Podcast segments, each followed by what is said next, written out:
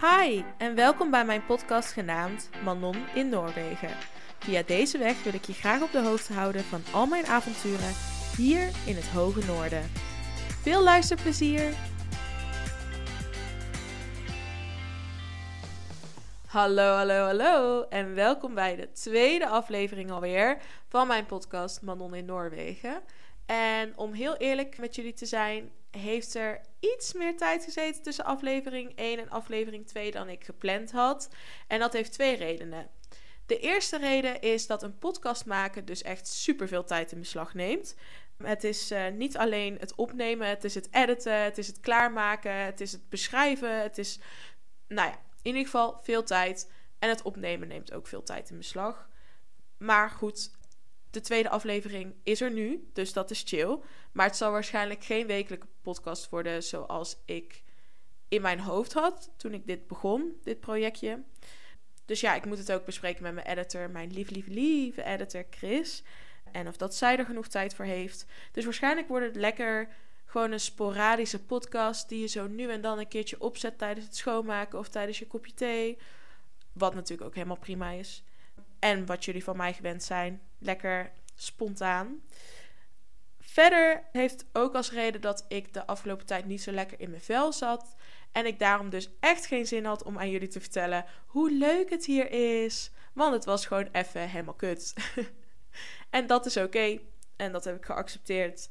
Maar dat is best wel moeilijk um, als je naar een land toe gaat waar je al heel lang naar uit hebt gekeken en je wil al heel lang op exchange en dat het dan gewoon even helemaal ja, zaad is.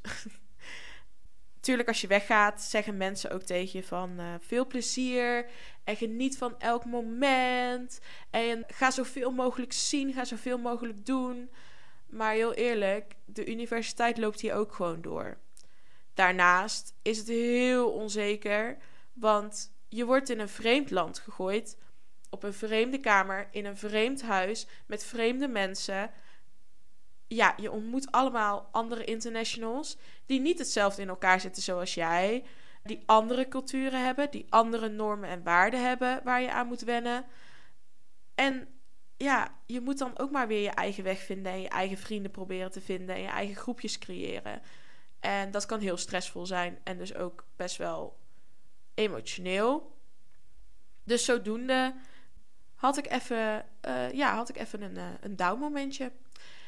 En daar ben ik nu weer uit. Het gaat nu veel beter. Ik zit veel beter in mijn vel. Ik heb hele lieve mensen nu om me heen. En dat vind ik heel fijn.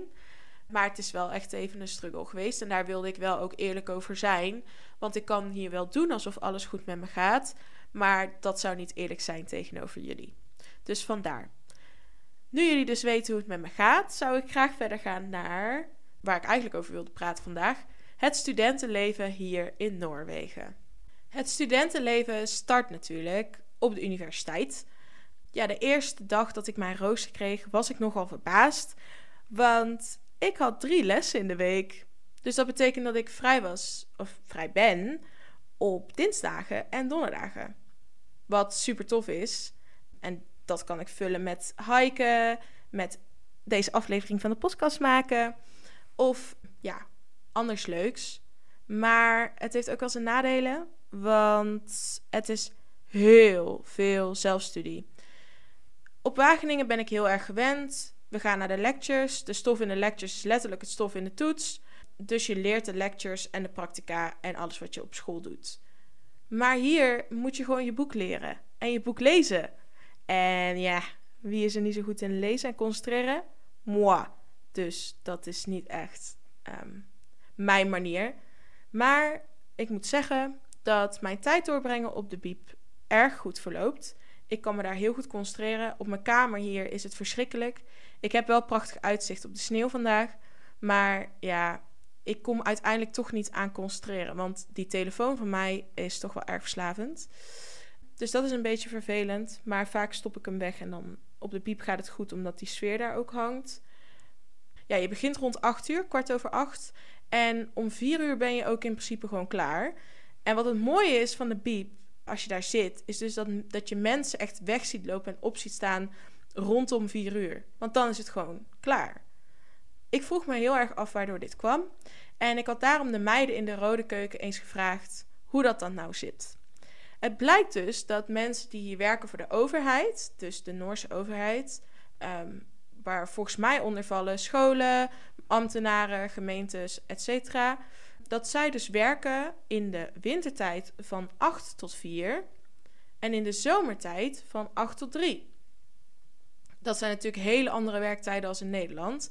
Zij zeiden ook dat ze dachten dat de Noren wat efficiënter werkten en dat ze daarom dus ook minder lange werktijden hebben. Dat zou kunnen. Ik uh, zie het verschil nog niet helemaal. Maar, maar goed, ze hebben het hier dus uh, ietsjes beter. Al is het aantal uren natuurlijk van 9 tot 5 of van 8 tot 4 niet heel anders dan in Nederland. Maar in de zomertijd is dat natuurlijk anders. En is er hier ook meer licht, dus kan je hier ook meer doen.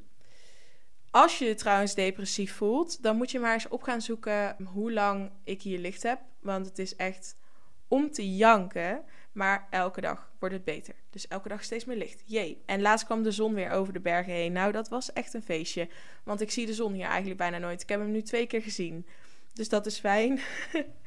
Ook doen ze hier aan uh, oral exams. En dat is iets wat ik helemaal niet ben gewend. Ja, mijn laatste oral exam was op de middelbare school. Toen ik Frans moest praten. Maar hier doen ze gewoon oral exams over de stof. Dat vond ik wel een beetje een shocker. Want ik ben wel goed in praten. Dus daar maak ik me niet druk om. Maar de stof echt uitleggen vanuit mijn stem en hoe ik denk, et cetera, vind ik toch nog wel een beetje lastig. Dus uh, ja, het is veel stelstudie en ja, de biep is de place to go. En iedereen is eigenlijk weg om vier uur. Dat is een korte samenvatting van het echte studentenleven op de universiteit. Maar naast het studentenleven heb je natuurlijk ook het koken en het eten en um, voor jezelf zorgen. Nou ben ik erachter gekomen dat de Noren hier een ander eetschema hebben dan dat ik heb. Ik uh, ben namelijk gewend om te ontbijten als ik opsta te lunchen rond een uur of 1, 2 en dan uh, avondeten rond 7 uur. En tussendoor, natuurlijk, heb ik zo nu en dan een snackje, maar ja, dat is wel mijn, over het algemeen mijn eetschema. En dat verschilt natuurlijk per persoon. Alleen de Noren hier hebben dus een echt een soort van vaster eetschema. In de zin dat ze ontbijten als ze opstaan, lunchen. En dan om 5 uur, 6 uur avondeten. En om 8 uur, of nou in ieder geval voordat ze naar bed gaan, een avondsnack voor zichzelf maken. Maar echt een goede snack. Dus echt een broodje met ei. Of um, um, aardappelen. Of ja, whatever je kan verzinnen. En wij zijn natuurlijk heel erg gewend om gewoon met een zak chips op de bank te zitten. Maar dat doen zij dus nog tussendoor ergens. het is een beetje confusing. Maar je ziet het ze hier echt doen en dat is heel grappig. Ook vinden ze het heel raar dat ik zo uitgebreid kook. Ik hou dus heel erg van koken. Ik heb daar echt wel mijn liefde in gevonden.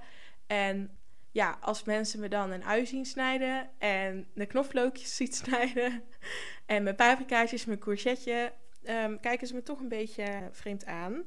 Want waarom zou je niet gewoon een pizza aan de oven douwen? En daarnaast liggen de vriezers hier vol met maaltijden die je gewoon in de magnetron of de oven kan stoppen. Dus het studentenleven is hier wel echt student zijn. Dus niet koken, niet voor jezelf zorgen. En als ze dan koken, dan koken ze een maaltijd, wat ze dus meerdere malen achter elkaar kunnen eten. Dus echt elke dag hetzelfde. Terwijl ik ben heel erg bezig met, oké, welke voedingsstoffen krijg ik binnen? Laat ik vandaag een keer pasta eten en dan eet ik morgen een keer rijst. En dan eet ik die groente en dan eet ik dat zodat het gevarieerd blijft. Maar ook om het voor mezelf leuk te maken. Want ik weet als ik elke dag hetzelfde eet, dat ik uiteindelijk niet happy word met wat ik eet. En ik hou van eten. Dus dat is niet zo handig. Dus ja, qua eten is het hier ook anders. Veel verpakkingen ook in de supermarkt. En dan ook, oh, en dat brak mijn hart. Ik had gisteren dus lasagne gemaakt. En ik zocht dus naar bechamelsaus. Die kon ik niet vinden. Uiteindelijk is me uitgelegd waar het nu staat. Dus ik kan het nu voortaan wel vinden. Maar ik had dus een verpakking lasagne meegenomen. Waar dus twee sausjes in zaten. één kaassaus en één tomatensaus. Maar er stond dus op de verpakking dat je alleen maar gehakt toe hoeft te voegen. Dus ik had zoiets van, ja, dat klopt echt niet, want er zit hier geen groente in. Wie stopt er in zo'n knor? Het is zeg maar zo'n knorverpakking, weet je wel. Daar stop je geen groente in. Dus ik dacht, ja, ik haal mijn groente maar gewoon. Dus ik had gewoon paprika, uitje, courgette, champignons, nou, allerlei groenten gehaald. En toen opende ik die verpakking. En inderdaad, er zaten twee zakjes voor de saus in en een lasagnebladen, maar geen groenten. En toen brak mijn hart en dacht ik echt, oh my god, waarom eten zij hier geen groenten? Maar ja, ik weet niet, dat is hier blijkbaar een ding of zo. Want laatst vertelde Nikki dat haar huisgenoot zijn. Ja, maar aardappelen zijn toch ook groentes? en wat komt er na het koken? Eten. Maar eten doe je hier niet samen. In principe werkt mijn keuken zo dat iedereen apart eet en meestal ook nog op zijn of haar kamer. Ik vind dat altijd een beetje sneu. Dus ik probeer meestal in de keuken te eten terwijl ik een filmpje van de bankzitters kijk. Ehm, en dan probeer ik mijn koptelefoon af te zetten wanneer er iemand binnenkomt lopen. Maar omdat iedereen zo'n ander ritme heeft hier, werkt het ook eigenlijk bijna niet om samen te koken en samen te eten. Het zou me wel heel leuk lijken om ooit een avond te organiseren waarbij we met z'n allen eten en koken, maar dat is mij tot nu toe nog niet echt gelukt. Ik heb pas één enthousiaste reactie van één huisgenoot. Maar er zijn wel een aantal bepaalde keukens die samen koken, zo nu en dan. Alleen in Wageningen ben ik het heel erg gewend om altijd samen te eten en samen te koken. Dus ik vind dat wel heel erg jammer dat ik dat hier niet heb. En um, ja, wat ik denk ik wel het meeste mis van alles is natafelen. Natafelen is het heerlijkste wat er bestaat op de wereld. Dat je lekker naar elkaars dag kan vragen, maar ook echt de tijd neemt om naar elkaar te luisteren. En dan het lekkere kletsen en het lachen en de wijntjes die er dan bij komen kijken. En dat je dan twee uur later pas zegt: Oh, we moeten nog afwassen. Dat vind ik zo ontzettend leuk en zo jammer dat dat hier niet is. Um, ik mis dat ook echt zo ontzettend. En vooral die avonden dat je dan toch twee glaasjes wijn per ongeluk op hebt. En dat Anne dan heel enthousiast zegt: Ik wil naar de woeste. En dat ik dan mezelf een uur mee laat slepen naar de woeste, maar vervolgens het te druk vind, dus dan ga ik weer naar huis. Want oma Manon heeft rust nodig. Ehm, maar dat is hier gewoon niet. In principe ga je hier uit op zaterdag op vrijdag, maar niet door de weeks. Dus door de weeks organiseren wij nu andere dingen met de internationale studenten. We hebben bijvoorbeeld spelletjesavonden, waarbij heel fanatiek Uno wordt gespeeld. Maar vooral omdat de regels per land ook allemaal verschillen. De Duitsers hebben weer andere regels dan de Nederlanders. En de Fransen hebben weer andere regels. En het is een beetje verwarrend. Ehm, maar we proberen het zo goed mogelijk en zo leuk mogelijk te houden. Daarnaast spelen we heel vaak Secret Hitler of Weerwolven. In principe is dat een beetje hetzelfde spel. Bij uh, Weerwolven heb je uh, verschillende rollen, waarvan de dorpsmensen en de weerwolven. Je hebt nog veel meer rollen, maar die ga ik niet allemaal uitleggen. Maar in principe moeten de dorpsmensen de weerwolven dus proberen te achterhalen. Want de weerwolven vermoorden de dorpmensen s'nachts. En bij Secret Hitler probeer je dus uit te zoeken wie uh, Hitler is. Um, ja, wij spelen deze spellen heel fanatiek. En um, ik word heel erg uh, emotioneel van deze spellen. Want als er tegen mij wordt gelogen terwijl ik weet dat ik de waarheid speel, ja, dat raakt mij. Dus bij Weerwolven heb ik de perfecte strategie gevonden.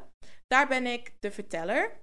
En dat komt, denk ik, omdat ik vroeger al een hele grote drang had om verhalen te vertellen, verhalen te schrijven. Ik wilde vroeger ook schrijfster worden. En ik schreef ook boeken voor mijn nichtjes. Ehm, en die boeken heten, ik schaam me nu al, uh, Prinses Sabine en Prinses Katja. En het ging eigenlijk altijd over twee prinsessen. En ik was ook een prinses en ik had altijd een knappe prins, of course. En uh, ja, Prinses Sabine en Katja maakten allerlei avonturen mee. Ik denk dat mijn nichtjes ze zelf nog hebben op de slaapkamer. En uh, vroeger speelden we ook heel veel toneelstukjes. Waarbij ik dan het verhaal vertelde en mijn nichtjes en mijn broertje deden het dan na. Dus ja, dat, uh, dat zit denk ik in mijn bloed. En dat heb ik denk ik ook van mijn opa, die dat vroeger ook heel goed kon. Um, dus vandaar, de verhalen vertellen bij Weerwolven is mijn rol. En dan hoef ik ook niet te liegen. En iedereen die mij kent hier, die zegt nu: Manon, je bent supergoed in liggen. Ja, ik kan het wel. Nee, ik vind het niet leuk. Dus vandaar. Ehm, dus dat is een beetje wat ik doe door de week. Uh, we doen niet alleen spelletjesavond, we doen ook meestal een quiz. Of we kijken een film samen. Super handig, want opeens raak ik helemaal up-to-date met alle Disney-films, want ik kijk nooit films. Naast spelletjesavonden doen wij ook aan filmavonden of doen we zo nu en dan een quiz. We zijn ook zelfs gaan bowlen. Dus uh, ik vermaak me zeker wel door de week en in de avonden. Maar ik heb ook veel avonden voor mezelf. Waarbij ik uh, een lekker boekje ga lezen, ga bellen met uh, de lieve mensen in Nederland. Of gewoon lekker ga gamen. Ik heb namelijk de Sims 4 gedownload. Ik denk dat dat de grootste fout in mijn leven is geweest. Maar hij was gratis. En het brengt gewoon zoveel nostalgie naar boven. En ik vind het zo fantastisch. Dus daar spendeer ik nu mijn meeste avonden mee. Nu we een beetje hebben besproken hoe het studentenleven hier werkt, wil ik jullie updaten over de eland. Ik heb zoveel enthousiaste reacties gehad in mijn eerste podcast over mijn interactie met de eland. Mensen, het wordt nog beter. Ik heb oog in oog gestaan met een baby-eland. En het was fantastisch, maar de adrenaline zat zeg maar best wel hoog. Ik, uh, het was gewoon een random, ik, volgens mij gewoon een random doordeweekse dag. En ik liep naar de supermarkt om mijn boodschapjes te doen, mijn avondeten te fixen. En ik loop gewoon lekker rustig terug. Maar het was uh, rond half vier, denk ik. En toen de tijd werd het al best wel donker hier. Dus schemering. Dus ik lopen over de sneeuw. Wel een beetje uitkijken natuurlijk, want dadelijk val ik. En ik had al een aantal keer gehoord dat mensen de eland hadden zien lopen. En ook rondom dat stuk. Dus ik kijk zo een beetje de berg op tussen de bomen en ik zie daar iets liggen. Een soort van steen leek het in de verte. Maar het bewoog, dus ik dacht, dit is geen steen. En op een gegeven moment kijk ik recht voor me, dus niet de berg op, maar recht voor me. En daar staat een baby-eland voor mijn neus te kauwen aan een tak. Ik zweer het.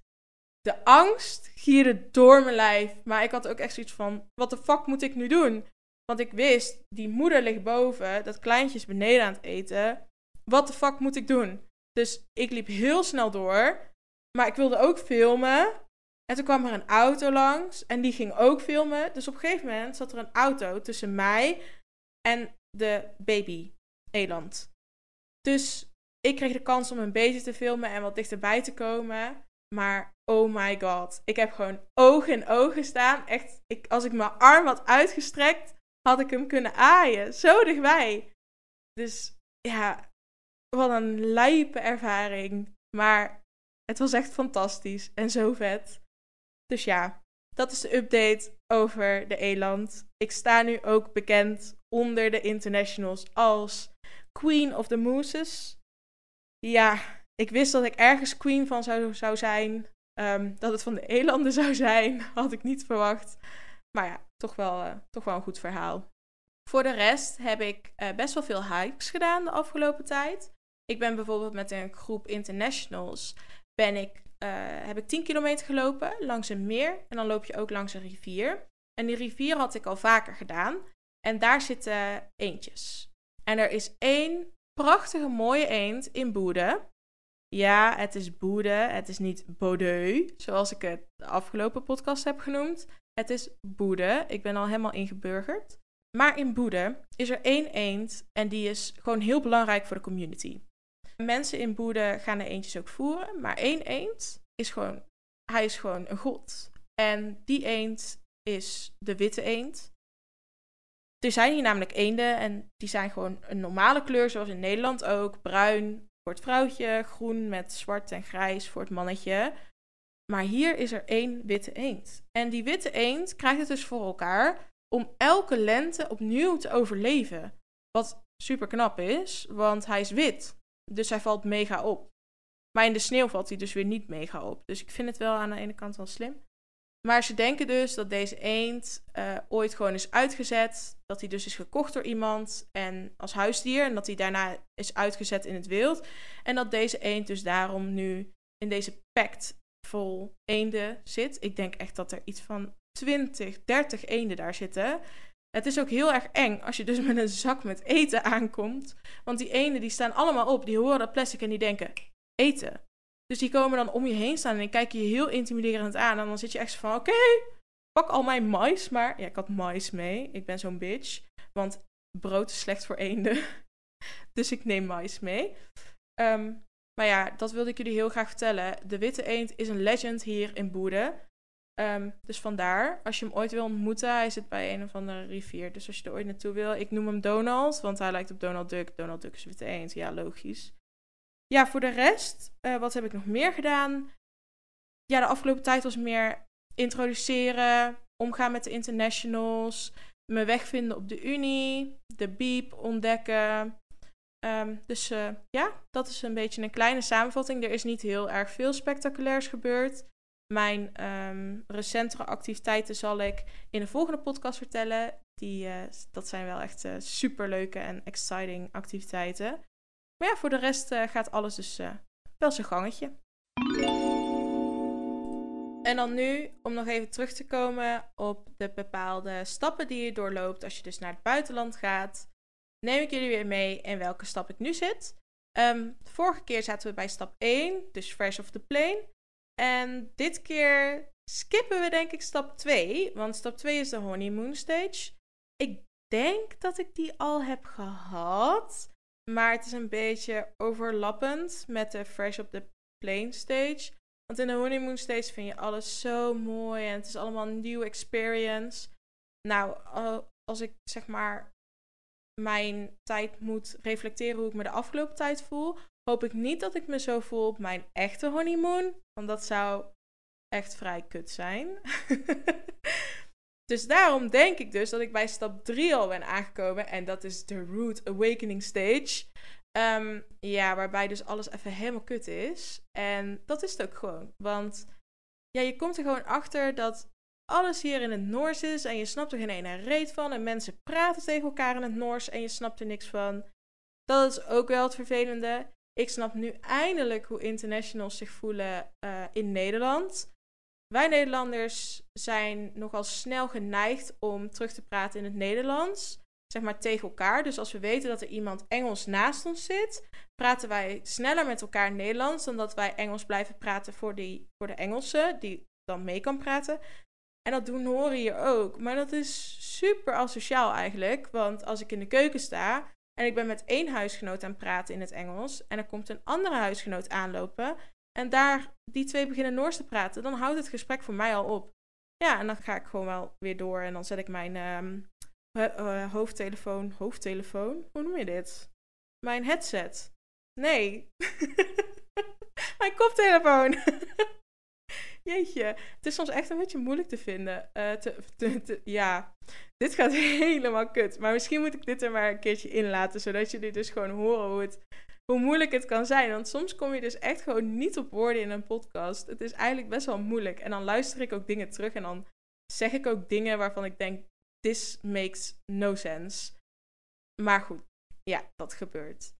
Dus, om het even kort te houden en samen te vatten. Ik ben bij de Root Awakening Stage, wat nummer 3 is. Misschien kom ik nog in de Honeymoon Stage. Of ben ik daar al geweest. In ieder geval, ik ga nooit trouwen als, uh, als dit het is. Hmm, de Noorse snack. Nou, en een Noorse snack die ik deze week voor jullie heb. Oh my god. Um, ik heb deze snack leren kennen doordat ik met een meisje film aan het kijken was in de rode keuken. En om het even voor jullie uit te leggen. Ik woon in één hele lange gang met ongeveer 30 mensen. En daar zitten drie keukens in. Ik zit in de groene keuken, dan heb je de rode keuken en de blauwe keuken. Dus ongeveer 10, 11 personen per keuken. En ik moet door de rode keuken om naar buiten te kunnen, zeg maar. Dus ik kom vaak deze, die meiden tegen in de rode keuken. En ze zijn heel aardig en heel gezellig. En ze vroegen dus of dat ik een keertje film met ze wilde kijken. En of course, ik sla geen film af. Dat is trouwens bullshit. Ik kijk nooit films. Ik weet niet waarom ik dat zei. Soms zeg ik rare dingen. Maar ze ging dus Ten Things I Hate About You kijken. En ja, die wilde ik heel graag zien. Dus die heb ik gekeken. En daarna hebben we ook nog Clueless lopen kijken. Maar het was in ieder geval super gezellig. Maar opeens komt ze met een zakje naar me toe. En daar staat op Smash. En ze zegt: Heb je dit al ooit een keer geproefd? En ik dacht: Dit is de shit. Ik ga dit proeven. Dit heb ik nodig in mijn podcast. Dus ik heb hier zo'n zakje. En ehm, nou ja, ik heb het dus al wel op. Maar ik ga het nog steeds even voor jullie beschrijven. Het is een soort van. Ik weet niet hoe jullie dit uitspreken. Waarschijnlijk word ik uitgelachen. Maar bugles. Het is een soort bugles schipje. Maar het is gedoopt in chocola. ja, het is echt de shit, oké? Maar het is dus het zoete van chocola en het zoute van de chip. En het is gewoon fantastisch. Dus uh, ik zou het vooral een keer opzoeken. Het heet dus Smash. En ik ga nu uh, gewoon voor het idee hem even keuren. Ik heb deze zak dus al wel een aantal dagen open laten liggen. Dus ik weet niet of dat het nog steeds zo lekker is als het normaal zou moeten zijn. Uh, maar hier gaan we.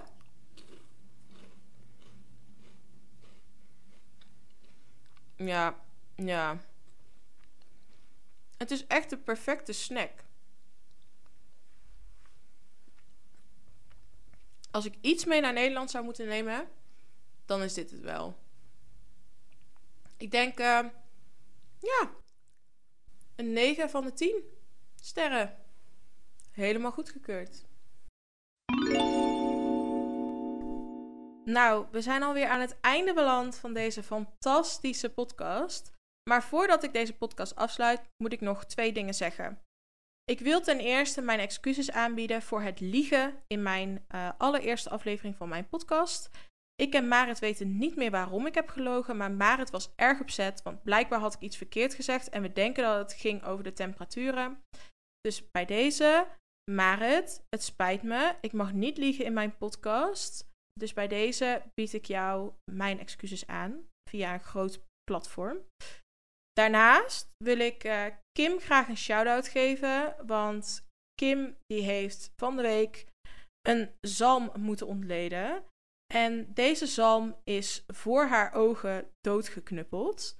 Dat was niet helemaal de bedoeling, want de zalm had eigenlijk dood moeten gaan in een bad wat vol zat met een soort van middel dat, dat ze dus laat slapen en uiteindelijk dood laat gaan. En Kim de Zalm was nogal, ja, die had nogal een groot doorzettingsvermogen. En die dacht toen die op de tafel lag voor Kim de Neus, ja, nu ga ik weer leven. Uh, waarop de docent een soort van houten stok met ijzer aan de, aan de bovenkant ergens vandaan haalde en de zalm doodknuppelde. Dus Kim, deze traumatische ervaring is gewoon heel heftig. En we hopen echt dat jij je hier doorheen trekt. Um, je Limburgse accent houdt ons allemaal op de been. Dus alsjeblieft, als er iets is, app ons. En laten we tijdens de filmavonden niet meer films kijken die gaan over vissen. Want ja, ik snap dat dat een traumareactie uh, opwekt. Nou mensen, na deze fantastisch grappige anekdote, vind ik zelf, ga ik de aflevering afsluiten. Super bedankt voor het luisteren en voor de super lieve en leuke reacties van iedereen. En geef me vooral 5 sterren op Spotify, want wie weet krijg ik nog een zieke review ook. Maar in ieder geval, fijne week, fijne dagen en tot snel. Ik uh, weet niet wanneer de volgende aflevering zal zijn, maar ik hoop zo snel mogelijk voor jullie, want ik vind het super leuk om te doen. En ja, jullie reacties maken het natuurlijk allemaal zoveel beter. Dus tot snel!